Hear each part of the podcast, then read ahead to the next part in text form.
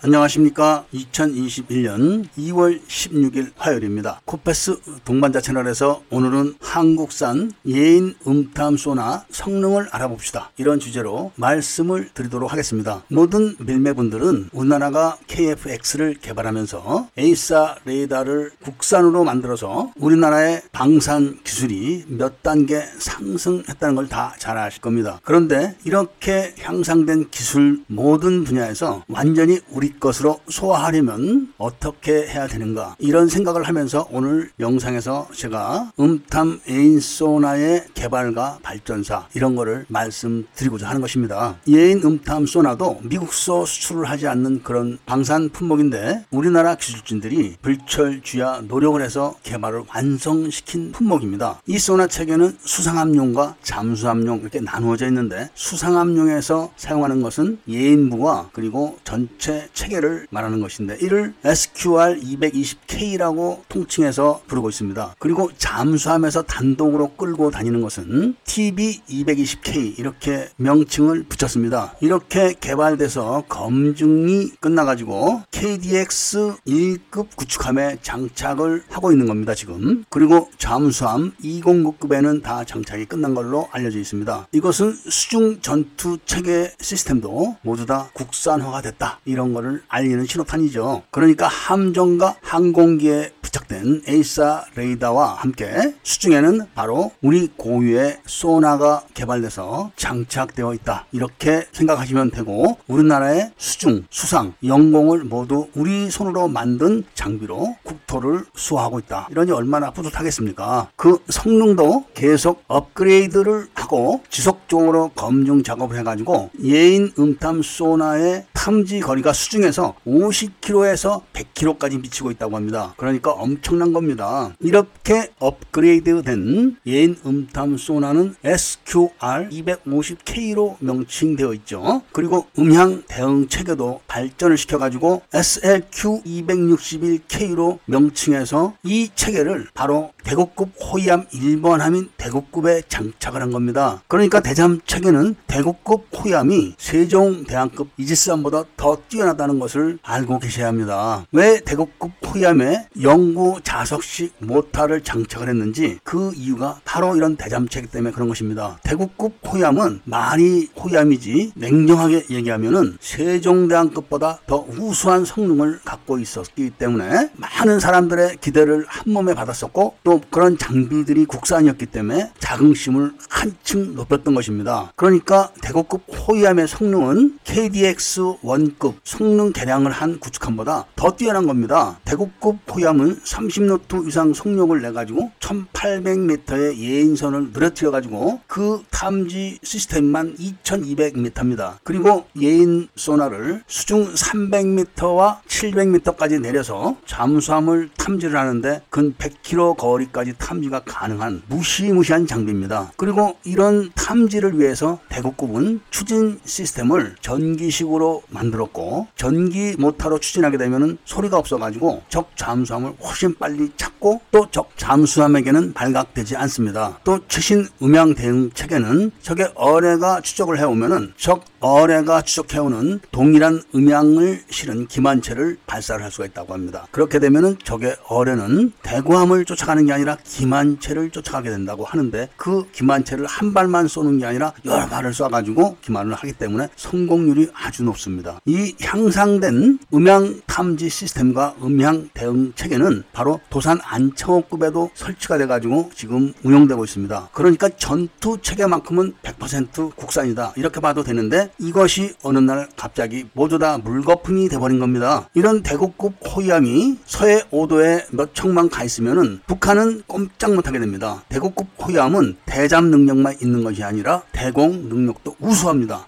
이런 대고급 호위함 1번함 대구함이 해군에 인수돼 가지고 시험을 하면서 막 굴려 가지고 다 못쓰게 만들어 놓고 지금 그대로 선창에 처박혀 있는 겁니다. 대구급 1번함인 대구함은 추진 개통의 성능 점검 그리고 특히 대잠 능력을 확실하게 점검을 해야 되는 임무를 띄고 있던 함정인데 지금 그 임무를 못했고 2번 함인 경남함이 해군에 인수돼 가지고 지금 작전을 하고 있다고 합니다. 그러니까 시험을 해야 되는 몇 년을 그냥 까먹고 있었던 겁니다. 한국 해군이 심혈을 기울여서 제작한 대국급 호위함은 원양 작전은 물론이거니와 일본과 중국 해군을 대적할 수 있는 우수한 능력의 함정이었음에도 불구하고 그 성능을 아직 검증을 제대로 못 받고 있는데 제가 우려하고 있는 게 바로 KF-X 전투기가 이런 꼴이 나면 어떻게 하나 하는 걱정을 하고 있기 때문에 오늘 영상을 제작해서 올린 것입니다. 예인 음탐 소나를 개발하기 위해서 그 기술진들이 얼마나 고생을 했겠습니까? 그리고 그 개발한 장비를 또 업그레이드를 시키고 업, 업그레이드를 시켜가지고 함정에 장착을 해가지고 최종 점검을 해야 되는데 갖다 처박아 버렸으니 그 심정이 오죽하겠습니까? 이제 대한민국은 무기를 개발하는 게 문제가 아니라 개발한 무기의 보안을 어떻게 지키고 관리를 하는가 이게 더 중요한 시기가 되었다 이런 말씀을 드리면서 오늘 이야기를 마치고자 합니다. 구독과 좋아요 알림을 부탁드리고 이야기를 들어주셔서 감사드립니다.